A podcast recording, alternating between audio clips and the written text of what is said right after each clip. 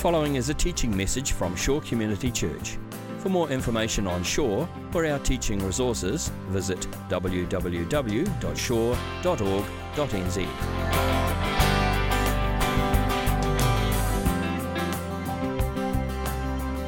Last week, those of you that were here last week, we kind of uh, zoomed right out from the Christmas story and we took this really big view of the nativity story, the Advent story. We looked at that passage in John chapter 1, the prologue to John's Gospel, and uh, looked at how John tells the Christmas story, the birth of Jesus, against the backdrop of this huge narrative uh, that stretches right back to creation and all the way on to the new creation, and how it's so important as Christians that when we, we think about the Christmas story, that we see it in the context of that much bigger narrative that it's part of. It's not all just about what happened on the night that Jesus was born, but there's a great big sweeping story that goes on around that, which gives sense and meaning to the story of Jesus arriving in the world. But what I want to do this morning is now, we've looked at the big picture view, now I want to zoom right in. So this morning we are going to zoom right in around some of the details of the birth of Jesus and what happened around that time. And in particular, I want to look at these guys this morning these three wise guys here. We're going to look a little bit at who they are and how they fit into the story and the place that they have and the meaning that they give to Christmas as a way of kind of unpacking the Christmas story. So, we're going to be in Matthew chapter 2 this morning. Tim Wright is going to come and read the passage for us. Thank you, Tim. Matthew 2 1 to 12. After Jesus was born in Bethlehem in Judea, during the time of King Herod, Magi from the east came to Jerusalem and asked, where is the one who has been born King of the Jews? We saw his star when it rose and have come to worship him. When King Herod heard this, he was disturbed, and all Jerusalem with him. When he had called together all the people's chief priests and teachers of the law, he asked them where the Messiah was to be born. In Bethlehem in Judea, they replied, for this is what the prophet has written. But you, Bethlehem, in the land of Judah, are by no means least among the rulers of Judah. For out of you will come a ruler who will shepherd my people Israel. Then Herod called the Magi secretly and found out from them the exact time the star had appeared. He sent them to Bethlehem and said, Go and search carefully for the child. As soon as you find him, report to me, so that I may go and worship him. After they had heard the king, they went on their way, and the star they had seen when it rose went ahead of them until it stopped over the place where the child was. When they saw the star, they were overjoyed. On coming to the house, they saw the child with his mother Mary. They bowed down and worshipped him. Then they opened their treasures and presented him with gifts of gold, frankincense, and myrrh. And having been warned in a dream not to go back to Herod, they returned to their country by another route. Thank you, Tim. All right. Well, whenever you see a nativity set, you always have these guys in it, right?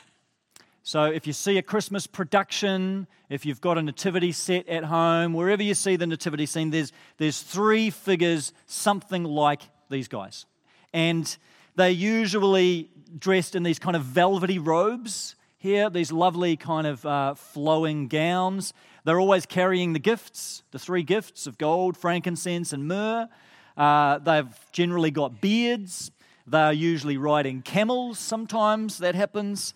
Uh, sometimes they're wearing crowns, like this guy. Only one of the three of these guys seems to be wearing a crown, but often they're wearing crowns and they're bowing down and worshipping Jesus. They're kind of a standard fixture in the Nativity story. Uh, they go by various names, don't they? Think about who we call these guys. The most common name is the three wise men. Right, that's kind of the standard. The three wise men. That's how we know them. That's generally how we think about them in the Christmas story. Uh, but notice they have another name. Did you catch the name Matthew used in his, in his passage? You remember what he called them? Magi. Yeah, so he uses this, this word magi to describe these guys. So that's kind of a more technical name for who they were. And then the other title that they get given is kings. Because, of course, there's that Christmas carol We three kings of Orient are. Bearing gifts, we travel afar, field and fountain, moor and mountain following yonder star. I had to look up what a moor was, by the way, some big grassy open area. But uh, because of that Christmas carol, we kind of think of these guys as kings as well, like there's some kind of royalty. So, who are they? Are they wise men? Are they magi? Are they kings? Uh, what's going on with these guys?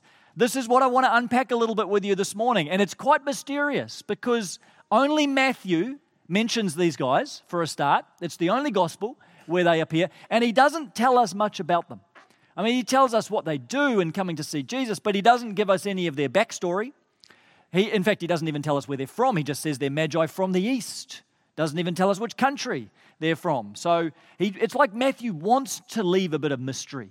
He wants to create a bit of intrigue around who these guys are. So we're going to look at where they came from, who they are, what role they play in the story, and what meaning they add to the birth of Jesus. In the course of things this morning, I am going to have to bust a few myths about Christmas. So I'm sorry if some of your Christmas dreams go up in smoke this morning. It's just going to be the way it is. All right, we're just going to have to dispel a few fairy tales as we go. The first one is this there probably weren't just three of them. I mean, have a look in Matthew 2 and see if you can find the word three. It's not there, is it? It just says magi. We think there were three because they brought three gifts and because there's all of these traditions that have developed up around these guys, and because of the Christmas carol, we three kings. So we assume that there's three, although I just heard apparently someone else has redone a, a carol, We Five Kings. So who knows? There could have been five, there could have been 20, probably not. There could have just been two. We don't know how many there were, but there's nothing to suggest there were only three. Probably a more solid place to start is with the name that they are given. So Matthew calls them magi. And the good thing about that word is that we actually know a bit about who magi were because they are a recognized group of people and they're mentioned in various historical sources outside the Bible because there were magi in all sorts of different countries. Uh, in the first century, in all sorts of different kingdoms. And in fact, they're mentioned in the Old Testament as well. When these magi come and visit Jesus, it's not the first time that magi have appeared in the Bible. There are numerous times in the Old Testament where magi show up. And in fact, there's one book in particular that's really helpful for understanding who the magi were, and it gives quite a bit of significance to the Christmas story. It's the book of Daniel. Some of you were here when we went through Daniel uh, last year, wasn't it? Just last year. Now, there's some interesting connections between the story of Daniel and the three wise men. Let me read you just one verse from Daniel, back in Daniel chapter 2. If you remember, Daniel and his friends in the Old Testament were taken as exiles from Israel to Babylon, and they served in the king's court in Babylon. And the king's name was Nebuchadnezzar, and Nebuchadnezzar had a bunch of wise men. He had a bunch of magi. Here's what is said about them in Daniel chapter 2, verse 2. So the king summoned the magicians, enchanters, sorcerers, and astrologers to tell him what he had dreamed. Now, the key word there is the word magicians. That word magicians is the same equivalent word that is used in the New Testament to describe the Magi. In fact, Magi is just short for magicians. It's just, that's where we get the word magicians. It's where we get the word magic from the word magi. So these guys were magicians. This is the first time magicians have entertained at a child's birthday party the Christmas story. Magicians. But they are not the magicians that we usually think of. They're not, they're not the ones that pull rabbits out of hats. They're not the ones with the long colored handkerchiefs. These are different kinds of magicians, somewhat more sinister magicians. The kind of magicians these guys were is they were experts in two things dreams and stars. It's the best way to think about the Magi. They were all about dreams and stars. So they were experts in the stars, they were astrologers. Uh, they were ancient astrologers in the sense that they would look at the cosmic phenomena, they look at the planets and stars and comets and so on, and they would kind of use these things and they would interpret these things and give meaning to these things and use them to try and understand what was happening on Earth. And, and they would believe there was significance in all of these different alignments and movements, and that would have, have a bearing on what was going on on Earth and they were experts in dreams and interpreting dreams. And that's what happens in here in Daniel 2. The king has this dream, Nebuchadnezzar has a dream, and he summons all the magi, as well as various other sorcerers and so on. And he says, Tell me what my dream means. And if you're a magi, you're expected to tell the king what his dream means. Except he makes it doubly hard here because he says, I'm not even going to tell you what the dream was. So they had to figure out what the dream was and then what the dream meant. That's tough. And they got it wrong or they couldn't do it. And so the king gets really angry and he orders them all to be executed. It's a lot riding on your job if you're a magi. You know, like it's death if you don't do a good job for the king. Now, that's what you're expected to do. You serve at the pleasure of the king. And so you have these magi, and they serve in the royal court. They're very important people, and they serve the king. They weren't actually kings themselves. So already the Christmas carol is sounding a little bit suspicious. They weren't actually kings, they served the king. They served the king with dreams and stars by interpreting the stars and interpreting the dreams and telling the king what was going on, and that's the kind of advice they would provide to him. So they were a recognized group with a recognized role in the ancient world, and that's who these magi would have been.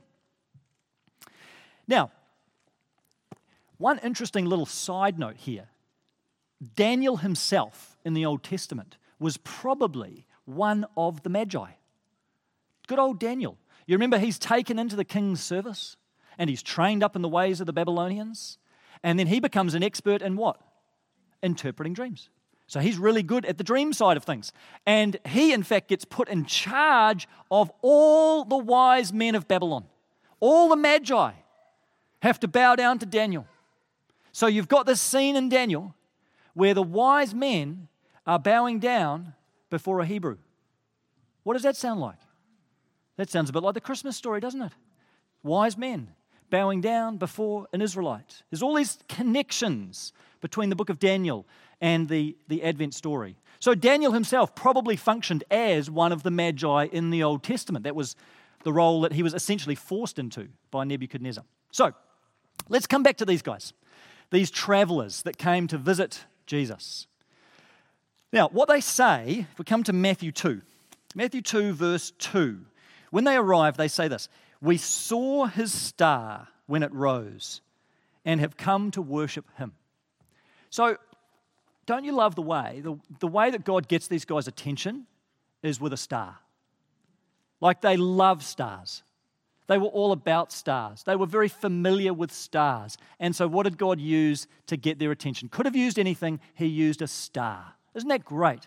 Doesn't it speak to you of the way that God relates to us on our level? that He comes alongside us and He speaks to us in ways we can understand. And He relates to us where we are. And He speaks to us in words we can understand. That's what He's done for these guys. He said, I know what I'm going to give you so that you can understand and connect with what I'm doing. Because remember, they weren't followers of God in any sense, not the one true God. So He gave them a star. And they recognized when they saw this star that it was significant and that it meant the birth of a new king. Now, that was a common thing that some new star or new appearance in the sky was believed to herald the birth of a new king. Uh, and there's all kinds of theories on what this star was. If, you, if you've got a few hours to waste over the Christmas break, you could go down a rabbit hole with this one. Just Google what was the star the wise men saw, and the next five hours of your life are a write off. There's just so many theories out there. Chinese astrologers and, and looking at comets from 5 BC and all these speculative theories. And maybe it was a supernova, and maybe it was a comet, and maybe it was a collision of something. We don't know. The reality is, we don't know. And it possibly was that God just created something that looked like a star and made it move and made it stop. Because this is the problem, of course, it's got to move and then stop and then move and then stop. Maybe God just did that Whatever it was, God's hand was behind it. We can safely say that, right? Whatever it was, God's hand, maybe He used natural phenomena, maybe He just did something completely supernatural. Whatever it was, this was ordained by God to get the attention of these guys and lead them to where Jesus was. Now, when they saw the star, they recognized this heralds the birth of a king. And so immediately they packed their bags and they set off. Again, this is all unfolding according to protocol. Often, what would happen? Is when a foreign king was born, the king of another country would dispatch some magi to go and visit that king, pay homage to the royal family, bring some gifts. It was all about building alliances. It was all geopolitics. It was all about keeping your friends close and your enemies closer. And so this was very traditional that the magi would go and they would worship and they would visit and so on. And so this is exactly what these guys do. Now, the journey they took to get from wherever they were to Jesus was probably significant. We don't know exactly where they came from. But let's say it was Babylon. Most likely guess Babylon. Babylon's about 800 kilometers away from Israel. in terms of how those ancient countries were. So that journey, which they would have probably taken by camel or something similar, is going to take them around about three to four months to make. So here comes another little Christmas mythbuster. It's very unlikely the wise men were there on the night Jesus was born. I know, I know. You've got the nativity set at home with the shepherds there and the wise men, and everyone's huddled around for the photo, and they're all there on the same night. It probably didn't happen like that. I'm sorry to tell you, the wise men, you better keep them at a different place in the house because they came much, much later. Probably three or four months down the track. I mean, Jesus might have just about been on solids by the time they came. It's, it's a long time.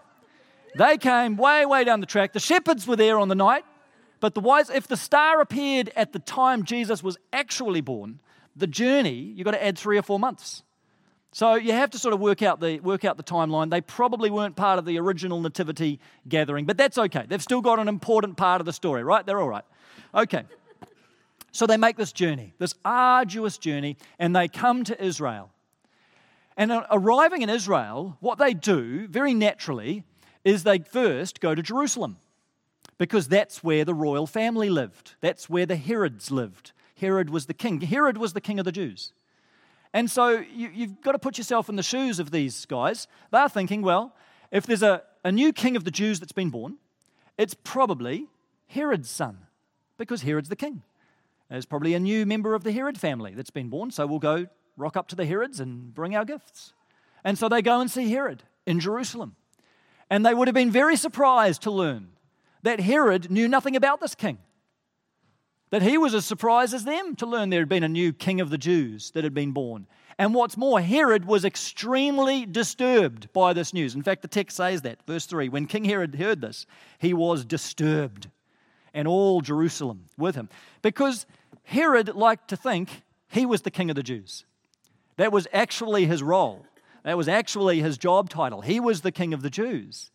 And now there is apparently one born who is the true king of the Jews. And immediately Herod felt threatened. He was a very insecure man, Herod. He had already organized the assassination of several people who he perceived to be a threat to his power base, including his own mother in law. You think you've got problems with your mother in law? Herod had bigger problems with his mother in law. Three of his sons he assassinated because he thought they were a threat to the throne. So he was not afraid to take people out if he thought they were a, threat to his power base. So immediately, you can just see the, this is so true to history, what we know of Herod from outside the Bible. As soon as he hears about this new king of Jews, he immediately starts scheming a plan to do exactly what he'd done to all these other people take them out.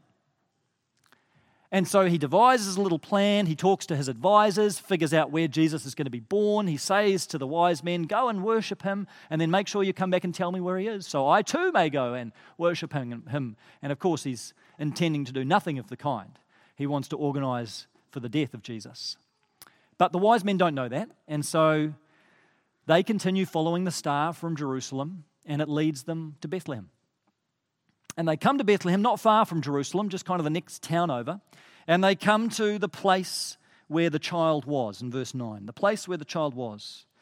And in fact, verse 11 uses the word house to describe where Jesus was. So by this time, he certainly wasn't in an inn as such, he was in a house.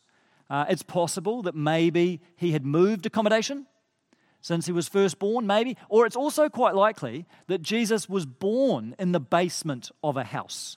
These, these houses had dug out caves in the basement where they kept the animals, uh, these sort of limestone caves. And that might have been where he was born. And then, after a period of time, perhaps the family allowed them to come into the main living area of the house and gave them some room and, and let them stay there for a few months until they were all well enough and okay enough to survive the journey back to Nazareth again. Maybe that's how the story unfolded. Anyway, by this time, Mary and Joseph and Jesus are actually living in a house, still in Bethlehem. They're not home yet.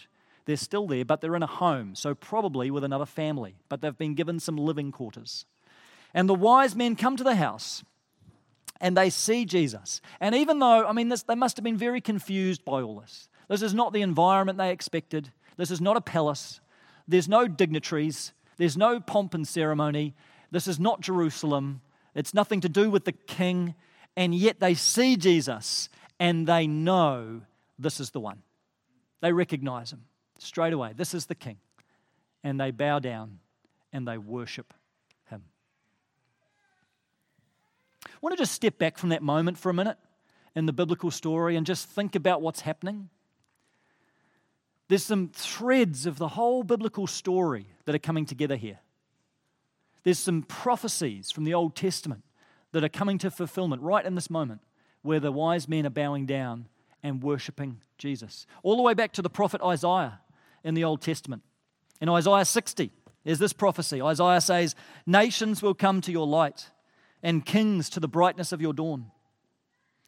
Herds of camels will cover your land, young camels of Midian and Ephah, all from Sheba will come, bearing gold and incense, and proclaiming the praise of the Lord. You have these prophecies here that dignitaries from foreign lands bearing gold and incense are going to come and worship the one true God. And this is, this is the intention of God. All through the biblical story, his intention was always that people from all nations would come and worship him. That yes, he had his chosen people, Israel, and yes, he was working with them and journeying with them, but God's intention was always that through Israel, his blessing would flow to all people would flow out to all nations. God's intention was always that people from every tribe, every tongue, every nation, every people group under heaven would come and worship Him and recognize Him as the one true God and praise Him and encounter His presence. That was always God's desire, that was His promise right from the very beginning. And here you have these wise men, these magi from a foreign kingdom far away coming to worship the one true king. God could have chosen anyone to come and pay homage to Jesus at this point. He could have chosen Jewish priests and rabbis or scribes or Pharisees or whoever he'd wanted to, but he chose these guys. He chose these people from 800 kilometers away, part of a foreign kingdom who had no knowledge of God, were not worshippers of God, at all, probably worshippers of some other pagan gods, and he chose them to come and worship the King of Kings. And by doing that, God is saying this King is for everyone. He's for everyone, near or far. He is for every single person, and every single person under heaven is invited to come and worship Him. It doesn't matter how far you think you are from God today, you're no further than these guys were. You're no further than the wise men were. And God invites every person, whether you already think you're an insider or you think you're a rank outsider, God invites all people everywhere to come and bow down with these wise men and worship the one true King of Kings. They would have been considered outsiders in every single sense, and yet they were invited to come. And so are you. And so let's just finish then by looking at the gifts that they brought because these gifts tell their own story. There's significance to these three gifts that the wise men laid at the feet of Jesus. Verse 11 Then they opened their treasures and presented him with gifts of gold, frankincense, and myrrh. Tim said as he read that passage this morning, he was really trying not to say Frankenstein. Really trying not to say that. And you did a good job, Tim. Gold, frankincense, and myrrh. You know, each of those gifts is significant. Gold is the gift for a king, and it symbolizes royalty. It represents the fact that Jesus is the true King of Kings. Just another, one quick little uh, sidelight again back to the book of Daniel. You remember the story of Daniel? When Daniel and his friends were taken into exile, along with them, the Babylonians stole a whole lot of treasure from Israel, including these gold goblets these goblets of gold. They stole them from Israel and took them with the exiles all the way to Babylon, and they used them for their own feasts and their own parties. And I love the way now that you've got these magi, possibly from Babylon, coming all the way back to Israel with gold. And I, I love the thought, and it's only a thought, that maybe one of these wise men pulled out of his sack a goblet of gold Maybe one of those same goblets that was taken from the Israelite temple years ago, bringing it back for the one true King of Kings. Did it really happen like that? I don't know. But we know that it was gold, and we know that gold represents the gift for a king. And it, and it speaks to us of the kingship of Jesus, that he is the one true King of Kings. Now, the gift of frankincense. Frankincense is, is like a gum, it's like a tree resin, and it's used to make a particular kind of incense. And that incense is used in the Old Testament in the context of sacrifices, sacrifices that were made by priests. That often, when sacrifices were made, they would mix in this frankincense with the, the meat, the, the sacrifice. And then, when the sacrifice was offered, this pleasing aroma of the frankincense spice would go up and it would be pleasing to the Lord. And so the idea of frankincense is very connected to the role of a priest offering a sacrifice. And so it speaks to us of Jesus as our true priest, the great high priest, who comes not with the sacrifice of bulls and goats, but with the sacrifice of his own blood that is shed for us, so that he mediates between us and God. He brings us to God and he brings God to us. He is our true high priest. Frankincense represents that. And then myrrh. And myrrh had a particular role too. Myrrh was a burial, burial spice, and it was used to embalm the bodies of the dead. In fact, in the Gospels, when Jesus dies, it's specifically mentioned that those who embalmed his body used myrrh as one of the perfumes to embalm the body. Isn't it interesting that at the birth of Jesus and the death of Jesus, he, is, he receives myrrh on both occasions? And myrrh points us forward then to the fact that Jesus is going to die. It points us forward to the cross, forward to Jesus' death on our behalf as the Savior of the world, taking our sin upon Himself and dying in our place, which ultimately is the reason that He came to seek and save the lost and provide forgiveness of sins. And so the myrrh points to Jesus as our Savior. So you have these three gifts gold, frankincense, myrrh, and each of them shed light on who Jesus is. He is the King, he is the priest, He is the Savior, King of kings, the great high priest, Savior of the world. Each of them speak to us about the person and the work of Jesus. Of course, the wise men didn't know that. They couldn't have known that. And Mary and Joseph wouldn't have known that. A lot of this would have passed them by. But we have the fullness of the biblical story. We can look back now, we can see the connections, we can put it together, and we see the way that these three gifts tell the story of the gospel. They tell the story of Jesus and they shed light on the person and the work of Christ. And so, really, for us then, in the end, there's, there's no other appropriate response, is there, but to do exactly what these guys did to bow down and worship Jesus. That's, that's what they did. They recognized who he was, even though they'd come from afar. They bowed down and they worshiped him. And when we can look into the face of Jesus and we can see him as the King of Kings. And we can see him as the great high priest who gave his life as our sacrifice. And when we see him as the one who has died to be our Savior and forgive our sins, then what is left for us to do but to fall down and worship him? And God calls us to bring a gift of our own, not the gifts of gold, frankincense, and myrrh, but the gift of our life the gift of our hearts opened wide and laid down before God. That's what He asks from each of us that we would bring ourselves to Him, that we would bring our lives unreservedly to Him, to worship Him and offer ourselves to Him for His service and for His glory. So let me finish with the last verse of the old Christmas carol in the bleak midwinter. What can I give him, poor as I am? If I were a shepherd, I would bring a lamb. If I were a wise man, I would do my part. Yet what can I give him? I'll give him my heart. Father God, we do that this morning as your people, as your church, as your children. We come to you and we kneel down with these magi of old.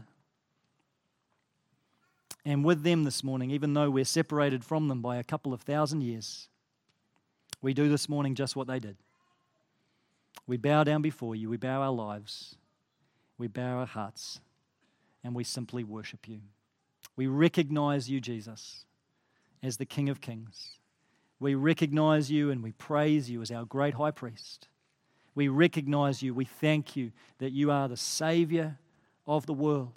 And we thank you, Jesus, that no matter who we are, and no matter how far we feel like we are from you now, that you invite us to come to you, just as you invited the Magi you invite each of us to come to you now. Lord, help us to respond to that invitation with open arms, with open hearts, with open lives. Come freely and worship you. We thank you, Jesus, and it's in your name we pray.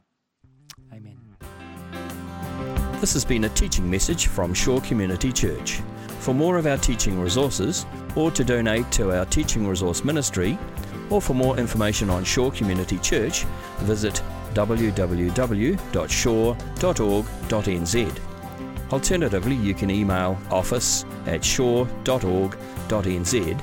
or phone 09 415 0455. Thank you for listening.